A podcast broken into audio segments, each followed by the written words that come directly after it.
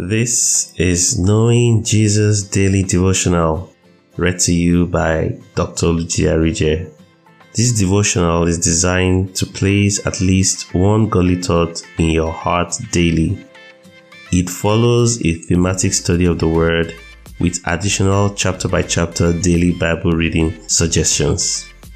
These study approaches aim to give you direction in your study of God's Word in order to help you achieve breadth of knowledge while starting you up in exploring some of its depths. Psalm 27 verse 6 says, When you said, Seek my face, my heart said to you, Your face, Lord, I will seek. Have a blessed time considering God's Word today. March 5 What to do when you come before the Father, Part 1.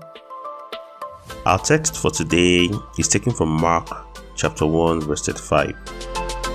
And in the morning, rising up a great while before day, he went out and departed into a solitary place, and there prayed. Our considerations for today. I really love the phrase quiet time. It suggests a time of quietness of my spirit, soul, and body as I come before my Father. As a matter of instruction and learning, the following should characterize your quiet time. 1. It should be unbreakable. That is, do it every day. 2. You should do it at a fixed time. Find a time of the day that you do your quiet time every day. That same time daily. Fix it and make it unbreakable. 3. You should do it early. That fixed time really should be early. Learn to wake up early. Train yourself to observe your quiet time as the first order of each day. Anytime before 6 a.m. is good. Number 4. Find a favorite place. Over time, you will come to realize that you have a favorite place to go to have your quiet time. Use that place as much as you can. When you are out of your usual location, try out as many spots as possible till you find the best place for you. Please keep safe. Note that your quiet time is between you and your Heavenly Father. Nobody has to see you or hear you having your quiet time.